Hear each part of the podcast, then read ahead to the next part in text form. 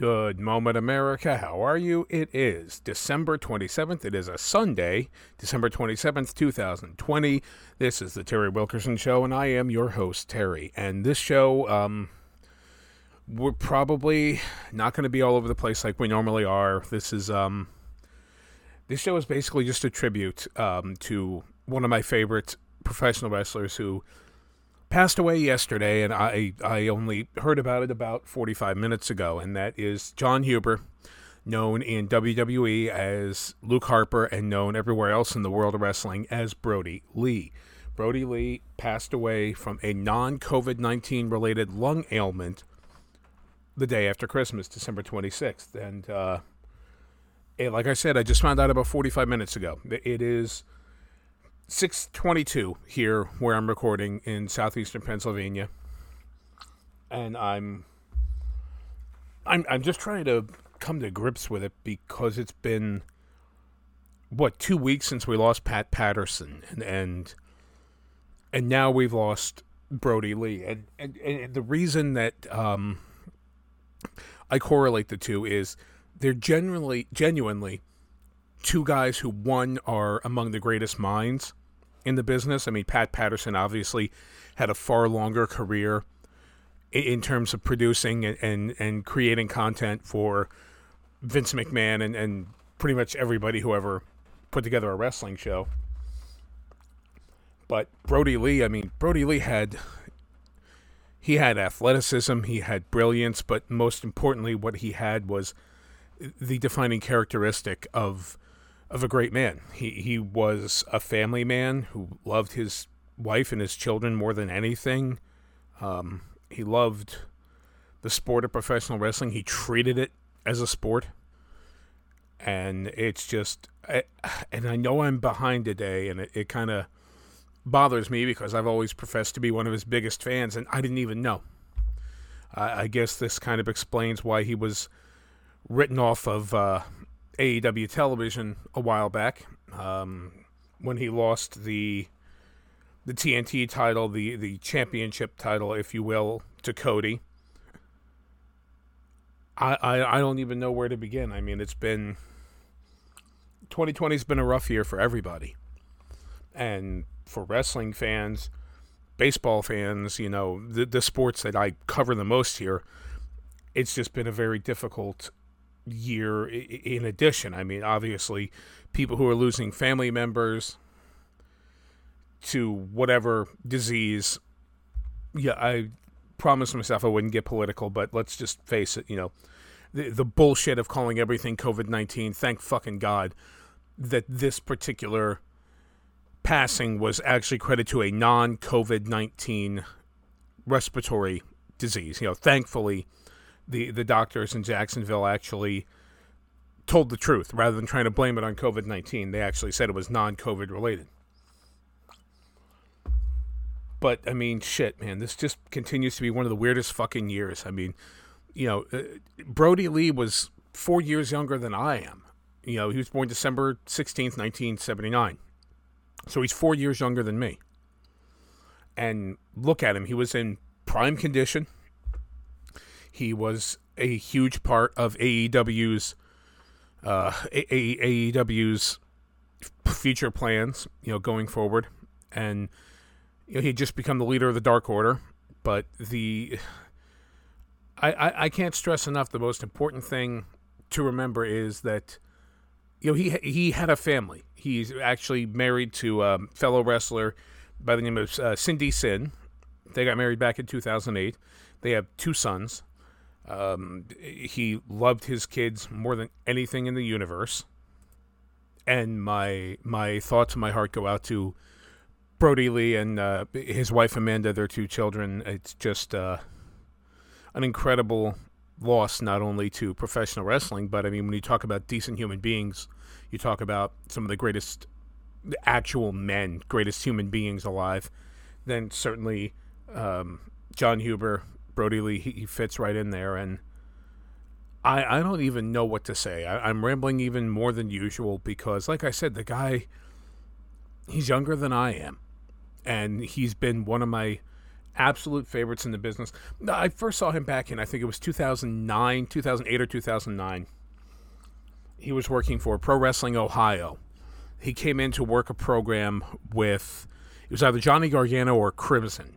I can't remember off the top of my head which one it was. But he came in to work a program, and here was this huge guy in jeans and a wife beater with this, you know, ZZ top level beard, this long hair, and he had the freaking athleticism of a cruiserweight, and it it blew me away. And I loved the gimmick too, big rig Brodie Lee. You know, the uh, the whole trucker gimmick. I, I love trucker gimmicks, always have.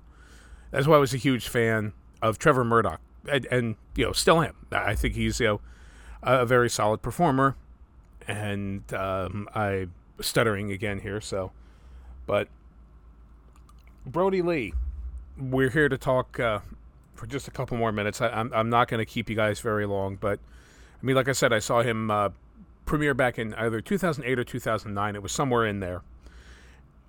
Brodie Lee makes this uh, debut, and I I had heard his name on the independent circuit. He started out as a backyard wrestler. He was originally known as Huber Boy Number Two. He worked with his own brother at one point, who was Huber Boy Number One ended up taking his ring name from Mallrats. If you're a big fan of Kevin Smith, like I am, then probably no surprise. But uh, taking the name from Brodie, the character Brodie Bruce, who was played by Jason Lee. So Brodie Lee, and it just kind of, I, I think it fits. When you looked at him, he looked like a Brodie Lee. Let's be honest. Uh, he he, wow. You know, I remember when I first saw him, I thought to myself, well, he kind of reminds me of Bruiser Brody, which I know he took as a compliment every time a fan or a an announcer or a promoter would compare him to Bruiser Brody because let's face it, Bruiser is one of the greatest of all time, and to be compared with Bruiser was um, that that's an honor very few guys get. So he, he worked for a while in Rochester Pro Wrestling. He was born December 16th, 1979, Rochester, New York. Let's just start out with that. He worked for Rochester Pro Wrestling, which ended up becoming renamed NWA Upstate. Uh, he was the three time RPW Heavyweight Champion or NWA Upstate Champion, uh, Tag Team Champion, and the television title, which he went on to unify with the Kayfabe Dojo Championship. and you, you got to love that. Because um, that's one thing Brodie was great at, was keeping kayfabe. He ended up working for Chikara, he started in Chikara in 2007. He actually got his spot because Reckless Youth no showed the event. He was there as a fan, you know, as a uh, visitor, and ended up in the ring facing up against Equinox. Uh, Mike Quackenbush was like, hey, get in there, have the match. Um, he came back two months later, defeated Equinox in the rematch, and for the rest of the year, the rest of 2007, he was not pinned or submitted. He ended up working with the Olsen twins. I always love that. Colin and Jimmy. And the uh, he actually went on to um, to work with. I, I'm reading this off of. I'm reading the Chikara portion of this off of Wikipedia. I'm not going to lie to you guys. He was part of the. He was originally supposed to be part of the 2008 King of Trios champion uh, Trios tournament. Wow. I hate hiccups. Have I ever mentioned that? Uh, he ended up not showing up. He ended up not being in the tournament. He uh, Retail Dragon replaced him, but dropped the deciding fall in their opening mount, round match against Cheech Cloudy and MCKZ. And oh, I guess Lee was in the match. Oh, because Colin Delaney actually signed that contract with WWE. See how much I know about Chikara. And the funny thing is, uh, um, Mike Quackenbush is from the area I was living in when Chikara was actually big. And somehow I managed to miss pretty much everything when it comes to Chikara. He ended up having feuds with Claudio Castagnoli, we now know as Cesaro. Um, he ended up going up against Eddie Kingston. Oh, he aligned himself with Eddie Kingston. I'm reading this wrong. I really should have prepared better, but I didn't because I just said thought I'd come downstairs and do a quick tribute, and it ended up becoming a career retrospective. So he aligns himself with Eddie Kingston and Grizzly Redwood to form a stable called the Roughnecks. The Roughnecks defeat Ultramantis Black, Crossbones, and Sami Callihan to get into the 2009 King of Trios tournament. The Roughnecks lose the trio tournament opening round to Team Uppercut, Bryan Danielson, Claudio Castagnoli, and Dave Taylor. How about the talent in that fucking team? Danielson, Castagnoli, and Dave Taylor. Jesus Christ. Um, he ends up moving to the Syracuse based Squared Circle Wrestling in August of 2007, teaming up with Colin Olsen against the Wild Stallions. Ends up working for NWA Upstate and Squared Circle Wrestling until the end of 2012. Oh, as well as um, Jersey All Pro Wrestling. I forgot he did work for them. But then comes the signing to WWE, or more specifically NXT. He just finds this uh, signs a developmental contract in March of 2012, and premieres at a house show with his new name, Luke Harper. Then comes the August 2012 rebranding of FCW to NXT, and all of a sudden he is a member of the Wyatt family, along with Eric Rowan. Uh, they make their debut and they defeat Percy Watson and Yoshi Tatsu in their first match together. Harper and Rowan go up against Watson and Tatsu in the tag team tournament, the NXT tag team title tournament. And they are defeated in the finals of the tournament by Adrian Neville and Oliver Grey. And I just realized, oh, Joel Redman. All right, that's who Oliver Grey is. Thank you, Wikipedia, for being there on the fly for me. Then, of course, we have that debut, the the Wyatt family debut in uh, I guess it was against Kane. Yeah, it was against Kane because the crowd kept chanting Husky Harris. That Wyatt family thing, I mean, the Wyatt family is probably the best gimmick in the business in the last, say, 15 years. So, competes in the 2014 Royal Rumble, uh, ends up getting eliminated by Roman Reigns. I do remember that. They went on to have, the Wyatt family is, went on to have a feud with The Shield, which I supported I, I supported obviously the Wyatt family 100% during their during their feud. Uh, Harper and Rowan also were in the corner of Bray Wyatt when he wrestled John Cena at WrestleMania 30. And Harper and Rowan, of course, start going after the tag team titles, uh, the holders at the time being the Usos. Ends up winning the Intercontinental Championship after being quote unquote set free by Bray Wyatt. Makes his return to uh, the television tapings on November 10th on Raw and ends up becoming part of the Authority team at Survivor Series. He ends up winning the Intercontinental Championship and then loses it to Dolph Ziggler at TLC that year, just 27 days into his reign. Was in the 2015 Royal Rumble match, eliminated by Bray Wyatt.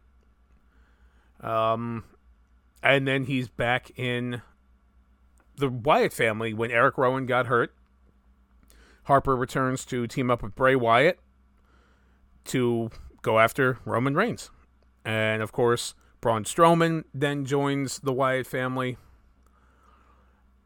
And we have, you know, a series of just underusage because that's the point where, yeah, uh, Randy Orton joins the Wyatt family, and then all of a sudden, like the Wyatt family is just about the dynamic between Orton and Wyatt, and it just that didn't work. And the whole time, Luke Harper is standing in the background. Then, of course, for two years, from 2017 to 2019, he is part of the Bludgeon Brothers along with Rowan. They win the tag team titles, I believe, twice. And then he's let go. And he trademarks his old ring name, Brodie Lee. And I thought it was really cool that, you know, he, he wanted to go back to that. He he was very good at the Brodie Lee character, and honestly, WWE should have just let him go with that instead of being, you know, the stupid redneck character. Uh, the the the southern, the hatred that WWE seems to have for any southern-based gimmick, still to this day, it's absolutely ridiculous. But Brodie ends up leaving the company in October and making his surprise debut as the Exalted One, the leader of the Dark Order. August 22nd, of 2020, he defeats Cody to win the AEW TNT Championship. And then, of course, he would lose the TNT Championship on October 7th in a dog collar match and I guess none of us really knew at the time. None of us, you know, Marks knew that that was going to be his final match, but I, I guess we now know that he dropped the title and ended up getting sidelined because of uh, some type of an injury, which obviously now turned out to be a respiratory condition. And he passes away on December 26th of this year from a non COVID related lung issue. And uh, all of our thoughts, all of our, if you're a praying person, all of our prayers go out to um, Brodie Lee's family, Amanda and their two kids, and uh, just such a brilliant mind for the business. I mean, he, he had the idea when Vince McMahon had no idea what to do with him. He had the idea to be a collector type of gimmick. You know, we're hearing now about the belt collector and um, Kenny Omega, and Brodie Lee had the idea for the collector gimmick. You had to collect trophies from his opponents. Never got around to it. Vince just didn't see it.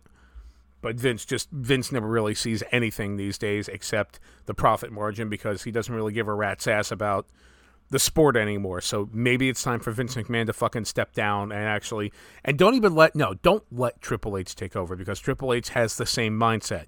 Whatever it takes financially, that's what he cares about. Triple H, great performer.